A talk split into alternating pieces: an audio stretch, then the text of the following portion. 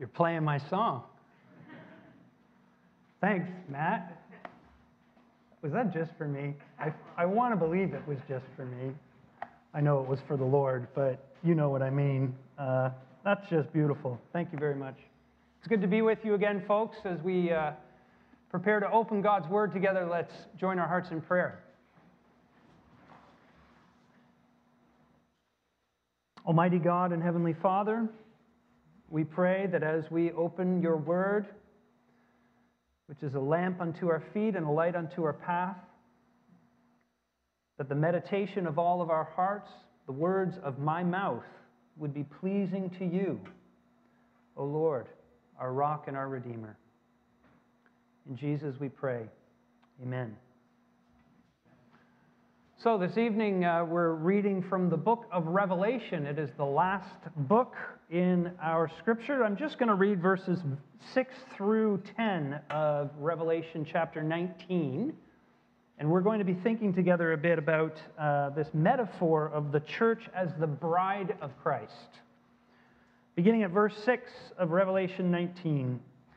Then I heard what sounded like a great multitude like the roar of rushing waters and like loud peals of thunder shouting, Hallelujah! For our Lord God Almighty reigns. Let us rejoice and be glad and give him glory, for the wedding of the Lamb has come, and his bride has made herself ready. Fine linen, bright and clean, was given to her to wear. Fine linen stands for the righteous acts of God's holy people.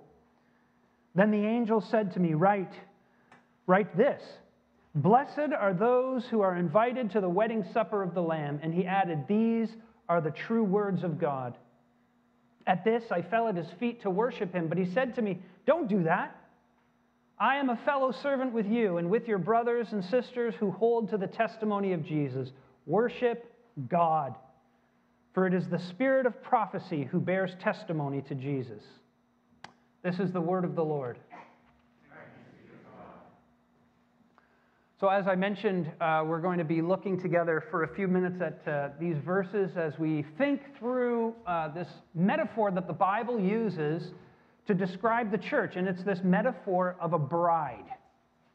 Now, of all the metaphors that you can find in the Bible uh, of the, the church of Jesus Christ, the bride, in some ways, is the most profound. This, this idea that that Jesus is our groom, that God is the groom, and we are the bride, because it is the most intimate of all of the metaphors. It is, it is as if God is telling us in this metaphor, I want a relationship with you that is so intimate and that is so enduring that it can only really be described as a marriage. You can't know my love, God says to us. You can't know my love. You can't really understand how committed to you I am, how devoted to you I am, uh, uh until you see that I, I'm, I'm not just your father, I'm not just your shepherd, I'm not just your king, I am your husband. And this metaphor is already used in the Old Testament. There's a couple passages I can share with you. First of all, in Isaiah 54, it says this, beginning of verse 5 for your Maker is your husband.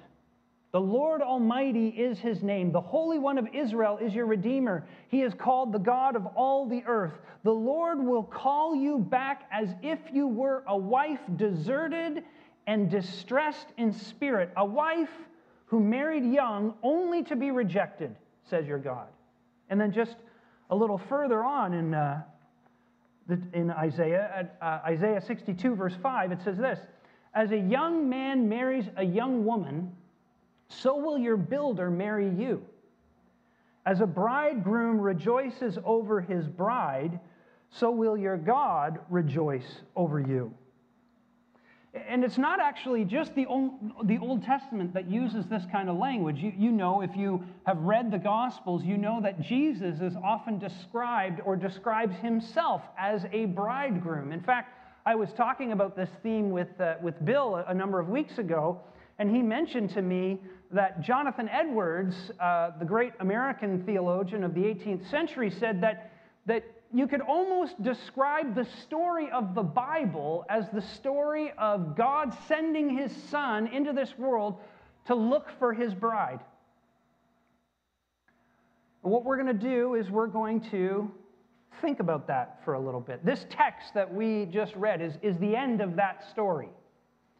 And the end of the story of Jesus looking for his bride is right here described as a, a wedding feast, as the reception, a, a great wedding between Jesus and his church. The groom has come, he has found his bride, and he celebrates with her for all eternity. So we're going to think about this together. Now, before we do, let me just say to all the men out here maybe you're saying to yourself, this is a little weird you know, thinking about myself as a bride and Jesus is my bridegroom. Kind of wigs me out a little bit. I'm not sure what to do with that. Suck it up. Galatians 4 tells women that they are all sons of God. So they have to deal with these strange metaphors too. And besides, is it easier to think of yourself as a bride or think of yourself as a sheep? Is that the one I did last time I was here? I think so. So this is easier we, we just got to wrap our heads around it because we understand that, that these metaphors are used to give us insight into the relationship between us and God. So we're going to look at three things together. And the first thing we're going to see here is that this metaphor means that you are chosen. If the church is the bride of Jesus Christ, then that means you are chosen. Because you know, in ancient Near Eastern cultures, uh, marriages were arranged right? There was none of this, you know, swiping right or swiping left, no speed dating, no texting with a whole bunch of people, and then maybe uh, going out for coffee with one or two, and then maybe go see a movie with one, and then maybe you decide to see each other a, a, a little longer. No, they were, these were relationships that were arranged, oftentimes for political, socio political, or economic reasons. Yes, that's true. They had their reasons. But it's nevertheless true that brides were chosen. See, if you are a Christian, if you are a follower of Jesus Christ, and let's not assume that we know what it means to be a Christian just because we're all here and we all think we're Christians. Let's remind ourselves for a minute. If you're a Christian, it means you believe that Jesus lived the life that you should have lived and died the death that you should have died and rose victorious over the grave so that if you put your trust in him, he, God, accepts you based upon his perfect record and delights in you. And if you were to die, you will live forever in his presence in bliss and glory and majesty. That's what it means to be a Christian. If, if that's you, understand something the relationship that you have with Jesus Christ as becoming part of his bride, when you come to faith in him, you become part of his bride, part of the church. That means that Jesus chose you. He initiated the relationship, He established the relationship, not you. He chose you, not you chose him. Jesus says this to himself to his disciples, John chapter 15. He says, You did not choose me, I chose you and appointed you that you would go bear, good, uh, bear fruit. Now, this should set our hearts on fire, and if it doesn't, it's because we've not allowed the impact of that metaphor to really sink deeply within us. Think about this. I got to flip the metaphor, okay? Because it really only works, it only helps us if we flip the metaphor. Any married man in this room, in all likelihood, has to admit that they probably married up. You know what I mean by that? If you're in a good relationship with your wife, you know she's better than you. She's probably better looking than you. She's in all likelihood smarter than you, but more important than that, you know deep down in your soul, she's a better person than you. And, and if you get, allow yourself a few moments to think about it, you, you, you, every now and then you're struck by the fact that you're married to her. You think to yourself, how on earth did I get her? How in the world, out of all the options that she had to choose from, did she decide to choose me? You, you stand in awe of the fact that you are married to this remarkable woman. And the answer, you have to admit, is kind of a mystery. And nevertheless, she chose you. Now, who is Jesus? How much better than even your wife is Jesus. Here you have the perfect man. He is so wise. He is beyond the wisdom of of anything that you have experienced, and yet he is incredibly humble. He is powerful and strong, yet he is ever so gentle with you. He, he is courageous and fierce, and yet he is so kind. He's the perfect man. And on top of that, think of, of how he demonstrated his perfect love for you. He actually went to the cross and died for you. You know, men say that they would die for their wife, and maybe they will risk their lives for their wives, but the reality is, is that Jesus came into this world with the purpose of dying for us. Why? Because of his love. He chose you, not because you were worthy, not because you were lovely, not because you were beautiful. The Bible says that the only thing that any of us ever deserved from God was his rejection and yet he chose us. It's, is Justin Bieber still cool? Kinda? I'm looking for people under 25 to tell me. I don't trust anybody over 25. Yes, he's still cool. Well, good, because I know that five years ago he was cool.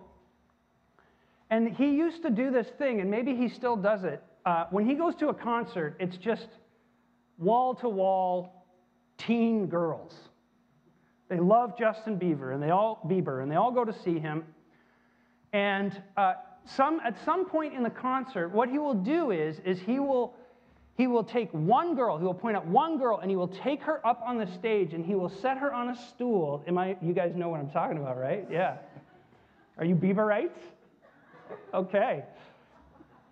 He'll set them on the stool and then he'll serenade this one girl and he'll sing this song, One Less Lonely Girl. And it's cheesy, but it's cool. Because for those few moments, this girl feels like the absolute most special, most loved and cherished person in the world. She thinks that Justin Bieber, at least for those few moments, only has eyes for her. This is just a faint illustration of what God has done with us in choosing us to be the bride of his son Jesus. Jesus chose us. And so what this should do for some of us is frankly this should humble us because some of us think, you know, when I think when I look at my record and I compare myself to Bob and Tom and Sally and Ann and, and Rachel, etc., I'm not so bad. I'm a pretty good person. I do all right. I'm not perfect. Nobody's perfect, but I'm pretty good. In fact, I, you know, I'm actually really good. Sometimes deep down in your soul, you, would, you think to yourself, you know, my wife's actually lucky she chose me because I'm, you know, she could have chose Sam over there. Oh, look at the guy. And the reality is, is that we need to be humbled by the fact that, that there was nothing in us that made us worthy of, of God's love, of Christ's devotion, and nevertheless He chose us. So it needs to humble some of us. But many of us, you know what it actually does, is it elevates us. Because there are many people probably sitting in here or watching online or wherever you are, you think when you're alone and you have time to actually let your thoughts run, you spend most of your time trying to suppress your thoughts and not allowing them to run. That's why you don't practice solitude, though Pastor Bill encourages you to. Because when you let the voices start to speak in your head, what do they say? You suck. You're a failure.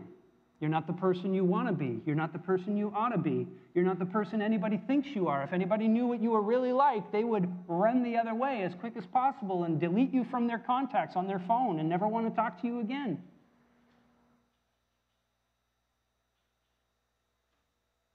And Jesus is here to tell you that no matter how dirty you think you are, no matter how guilty you think you are, He chose you.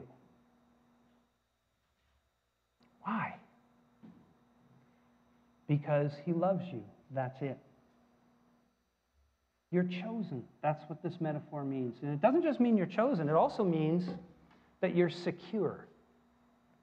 In the ancient Near East, an engagement or a betrothal is the language that we would use uh, in the ancient Near East, those things were permanent. That's why when Joseph discovered that Mary was pregnant, even though the two of them had not actually been wed yet, he had to divorce her, it said. He planned to divorce her quietly because once you were betrothed, it was assumed that that relationship was now permanent.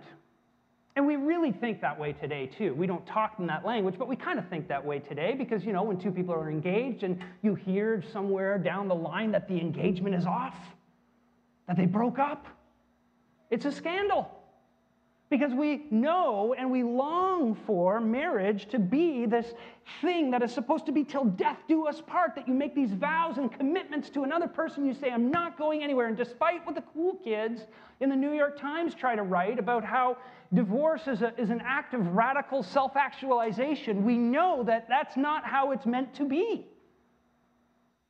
Because we know that, the, that marriage is this, this unique relationship in all of the created order. It's this one strange relationship where you have this remarkable mixture of law and of love. It's more intimate than a business relationship. When you have a business relationship, you have laws and contracts that you sign, but there's no personal love or commitment to one another.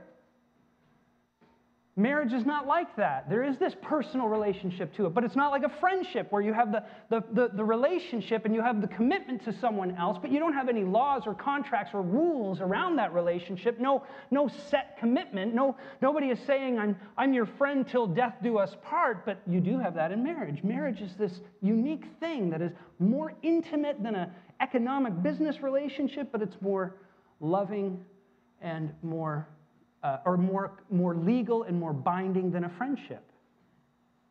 It's deep and it's permanent, and Jesus is the perfect bridegroom so that you are utterly secure in your relationship with Him. You know, 2 Timothy uh, 2, verse 13 says, When we are faithless, He remains faithful because He cannot deny Himself. You hear that? He cannot deny himself. Jesus doesn't base his faithfulness to you on your, your performance in the relationship. You making sure that you keep your head, end of the bargain. No, he cannot deny himself. He is utterly faithful. Oh man, I'd love to say more about that, but we got to move on. So you are chosen and you are secure. Third thing, you're being prepared. If you're a part of the church, if you're a part of Christ's bride, that means you're chosen, that means you're secure, and it means that you're being prepared because you're engaged to Christ. What happens when, when a, a bride and a groom get engaged? Well, they got to plan a wedding, right? Every bride at least knows that there's an awful lot that goes into wedding planning. There's a lot of work that needs to be done. And the Bible says that there is a wedding coming. We're finally getting to our text in verses 7 and 8, it says this Let us rejoice and be glad and give him glory, for the wedding of the Lamb has come, and his bride has made herself ready. Fine linen, bright and clean, was given to her to wear. Fine linen stands for the righteous acts of God's holy people. See, we're being prepared because Jesus wants a spotless bride. At a wedding, if you've been to a wedding, what is everybody waiting to see? We're all sitting around, checking our watches, looking out the window, checking our watches again, murmuring to one another, stamping our feet, especially if it's supposed to start at 11 and it's now 11:07 and nothing's happening. What are we waiting for? We're waiting for the bride because what do we want to see? We want to see the dress. Wedding dresses are amazing. Wedding dresses make all women look gorgeous. Doesn't matter if you're not particularly naturally beautiful on your wedding day, every woman looks fantastic. The hair is, is, is there's not a hair out of place, and the makeup is perfect. You're all done up, and the dress completes the picture. Well, if we're engaged to Christ, that means that we are being prepared to look like that for Him on our wedding day. Jesus, him, or Paul, describes this in Ephesians chapter 5, where he says this. He says in verse 25 and following, Husbands, love your wives, just as Christ loved the church and gave himself up for her. What? To make her holy, cleansing her by the washing with water through the word, and to present her to himself as a radiant church, without stain or wrinkle or any other blemish, but holy and blameless. Jesus is preparing us by washing us with his word. See, what you need to understand is, is when you become a Christian, you don't go from being bad to being good. A lot of people think that, that that's what it means to become a Christian. It means to be, go from being a bad person to being a good person. Well, it's not. The Bible describes becoming a Christian as, as going from lost to found, or from blind to seeing, or better yet, from death to life.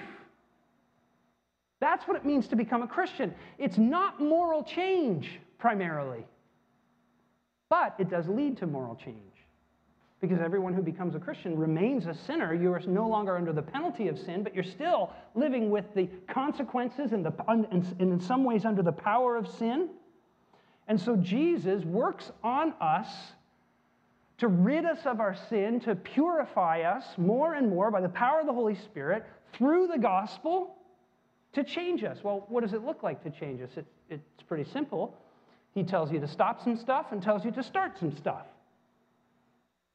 You can look it up in Galatians chapter 5. You can see the works of the flesh, and you see all these things that we were doing, and he says, Stop that. And then you see the fruit of the Spirit, and he says, You are to bear the fruit of the Spirit love, joy, peace, patience, kindness, goodness, faithfulness, gentleness, self control. I memorized the fruit of the Spirit. I didn't memorize the works of the flesh. And it makes sense that that would happen because we're talking about a wedding. We're talking about a union between Christ and his people, and unions, weddings, marriages are meant to be fruitful. Genesis chapter 1. So Jesus is making us ready, but we're also making ourselves ready. Verse 8 fine linen. It's in the, uh, it's in the, the bracketed section, but it says fine linen, linen stands for the righteous acts of God's holy people. Now, it's not talking about the, the imputed righteousness of Christ there, about his righteous acts that he gives us. No. It's talking about the, the, the good acts, the good works that we do, that we put on, that we adorn ourselves with. Think, think about this. If a bride really loves her groom, if she is smitten by her groom's love, and she is as much in love with him as he is with her, what does she want to do? She wants to respond to that love in a way that honors him. She wants to honor her groom. Who is she looking good for on the wedding day? Sure, she wants to look good for her bridesmaids. She wants to look good for her friends or her roommates from college who, who are at the wedding. And yeah, she wants to look good for the family and all that kind of stuff. But who does she really want to look good for? It's the groom, it's her husband to be. She wants to blow him away. And as we do good works, works that God has prepared in advance for us to do, Ephesians 2, verse 10, as we do those things, as we seek to live in a way that is honoring to Christ and pleasing to Him, as we put the needs of others before ourselves, we are adorning ourselves, we are readying ourselves for the wedding day, we are putting on the wedding dress, you see. And that leads to the final thing the result. Verse 7 Let us rejoice and be glad and give him glory, for the wedding of the Lamb has come, and his bride has made herself ready. And verse 9 Blessed are those who are invited to the wedding supper of the Lamb. We are blessed we will rejoice and be glad because it's worth it. Listen, preparing for a wedding can be hard. Jess and I, uh, Jess is my, Jessica is my wife, and uh, we had about a year long engagement. I don't think we've ever fought so much as we did during our engagement. Preparing for the wedding. It was stressful, there was pressure, there were countless decisions to be made. But I tell you, man, as someone who's gone through it, for those of you who haven't, I promise you it is worth it. If you're a husband, don't you remember what it was like? Can you remember what it was like on your wedding day as you stood up there in the front waiting for your bride, all nervous and, and excited, etc.? And then she walked through that door and you finally got to see her all dialed up in her dress and with the makeup and with the hair. And you found your heart was almost bursting. It was overflowing with love and adoration for her. You remember that? Where you, you could barely contain yourself. I watch, I, I'm a minister. I get to be up there and watch it happen. Bill will tell you too. It's the best part of our job, just about. We get to watch these men just like fall apart as they see their bride for the first time in all her glory for them. Well, do, do you not understand, friends? That's going to be Jesus with you and with me on that cosmic wedding day. Whereas the Apostle John says in his letters, where we will see him as he is. Listen, the most amazing weddings in history Diana's, Kate's, they're just dim hints of that. We're going to know a love beyond our wildest dreams. That's what's in store for us as the bride. And you know, because that's true, because that's true, that does a couple of things. And I'm just going to close with these thoughts. One is it relativizes earthly marriage. Uh, there is a real danger, probably in the church, it's worse than in other places, actually. There is a real danger to look to your spouse and to, to idolize them to the point like, I'm married, we're going to have a family, it's going to be awesome, I'm going to live in wedded bliss forever and ever and ever. And after about two weeks, that, you discover, oh boy, this, that's not how it's going to go. No, no marriage goes like that. And so you are free when you know that this is the wedding that you're waiting for. You are free to stop putting so much pressure and expectation on your spouse to provide things for you that they were never meant to provide, only Jesus was meant to provide them. And it, it, relativizes marriage in this sense too. There's, there's people, and this, this is hard in the church as well. There are people who are single Maybe they want to be married, maybe they don't want to be married, regardless of whether they want to or not. They're not married and they're single. And it can be very difficult for single people to live within the church because churches have a, a tendency, understandably so, but not, not saying rightly, just saying understandably so, churches have a tendency to minister to families. And single people can feel like they're missing out, like they're a second class citizen within the church because they're not married. And if you are rooted in understanding that this is the marriage that we are all waiting for, do you know that the Bible said, Jesus said that in heaven there will be neither marrying or giving in marriage because we will all be married to Him.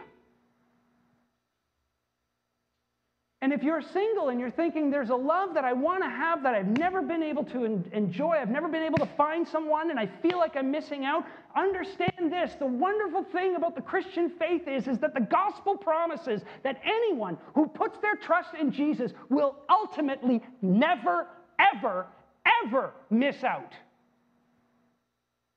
It's one of the reasons that Christianity ought to be so hard to believe because it promises things that no other religion has the, the guts to dare promise.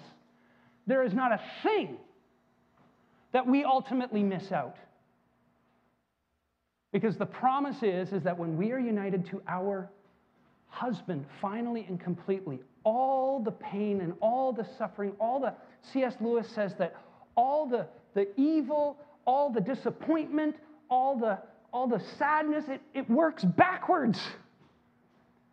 It works backwards, and the, and the final redemption that we experience at the last day, it, it, it actually incorporates that pain and that suffering into a glory that's even greater than we would have had if we didn't experience all that suffering and pain. All right, that's the last thing I'm going to say. I guess this is where I say amen. Let's pray. Father, it is hard to believe that you would call us into this kind of relationship. So intimate, so profoundly deep uh, and enduring that we can hardly wrap our minds around it. We can hardly take it in. Thank you Lord Jesus, that you chose us. Thank you that we are secure in your love. Thank you that you are making us beautiful for that day. And thank you that whatever disappointment we endure now, it is ultimately worth it. Because we are going to fall into the arms of our groom, and we will be lost in wonder, love, and praise at that last day.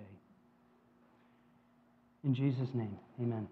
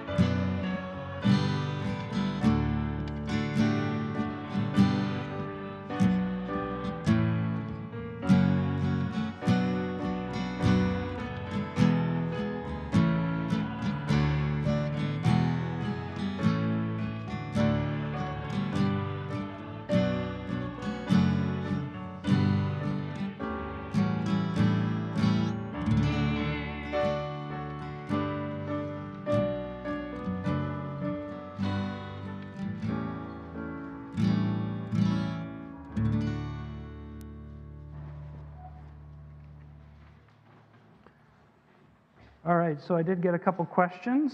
uh, the first one is How does one get from the feeling of I'm not worth it, that the sins are too great, that there is no way that a holy God could choose me? How does one get from that to, I, I guess, how do you get from that to I rejoice at the fact that I am chosen and I rest in that? Um, to put it really simply, and, and I, I, want to be sensitive about this, but it's hard to do that in, in, a, in a context like this because you're just sort of answering questions. You don't know who's asked them. You don't know their story in the context, et cetera. So I'm going to, this is going to sound like I'm just sort of using a, a sledgehammer on the, on the question rather than a scalpel. Um, you, you continually preach the gospel to yourself. I'll give you a couple of smart guys who lived a long time ago and died.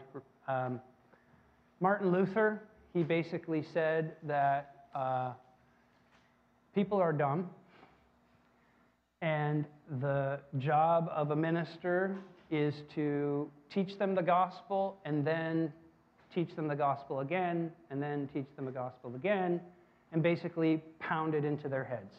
That's why you come to church week after week to hear the basically versions of the same story over and over again. You hear the gospel over and over again. Uh, and so it's a little bit, you're a little bit like a vending machine. You know, you know when you go to a vending machine and you put a toonie in, it's probably a toonie now, right? Uh, put it in to get a pop and, you, and, and the, the toonie doesn't drop. You know, you ever have that? You stick it in and then it doesn't go clink, clinkety clink down. I hope this works, but I'm, I'm going with it. For old people, this will work. Um, and so what do you do? You pound on, you pound on the vending machine, bang, bang, bang, bang, bang, to get that, that coin to drop so that you can get the pop out. That's what you got to do. You got to see yourself as a pounding machine, a machine that needs to be pounded over and over again with the gospel in order that you might believe it and rest in it. And then how do you do that? Well, one way you do that, Robert Murray M'Cheyne used to say that for every one look at your sin, you take 10 looks at, at Christ. Our tendency is to flip that around. If you, certain kind of people, particularly people who've grown up in churches, uh, you know, conservative, Bible believing churches, who take sin seriously, sometimes we take it so seriously that we just like wallow in it. And we look at it all the time, and we think about it all the time, and we, we, we, we bathe in it all the time. And what M'Cheyne was saying is, is that Christ is greater than our sin. And so he's the thing that we should be looking at all the time, not our sin, not our lowliness, not woe is me, woe is me all the time, but great, is your, great are you, Lord, great are you, Lord, all the time. So maybe you got to stop. And, okay, this I got from Tim Keller. You got to ask yourself the question are you are you greater than God?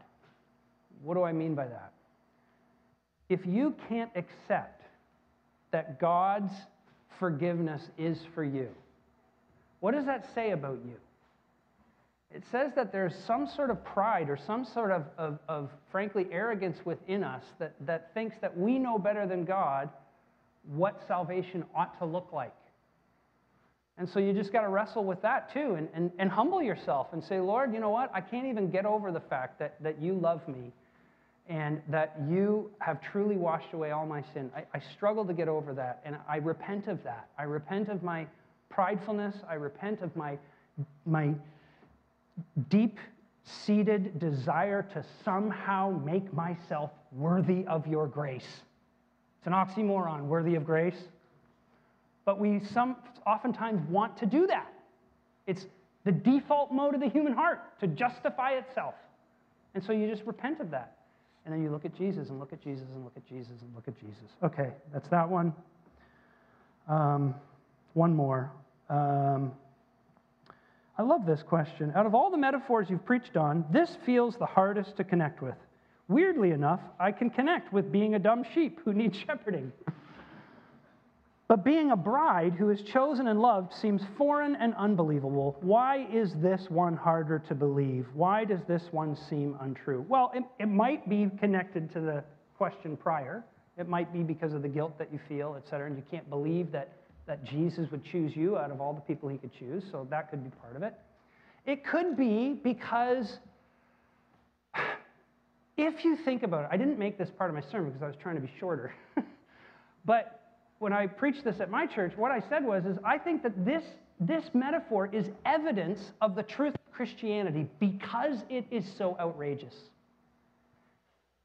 It is outrageous to think that this all powerful, all knowing, all seeing, all pure, all holy, all good being would make us, piddly little us, who screw up royally all the time, who basically, when we can fit it in, we spend time with Him. We don't long for ways to find time with Him. We don't pursue ways to find time with Him. We fit it into our schedules because we have all these such important things that we have to do, so, so we think. Who, when He tells us this is how you should live, if you do this, you will live, and if you do this, you will die, we go, yeah, maybe, but this looks like so much fun, and we go do that constantly. The Old Testament describes us as, as, as adulterers cheating on our, on our husband, all these things, right? And then this God says, I love you so much, I want to love you the way a perfect husband would love his wife. And you say, That's just plain hard to believe.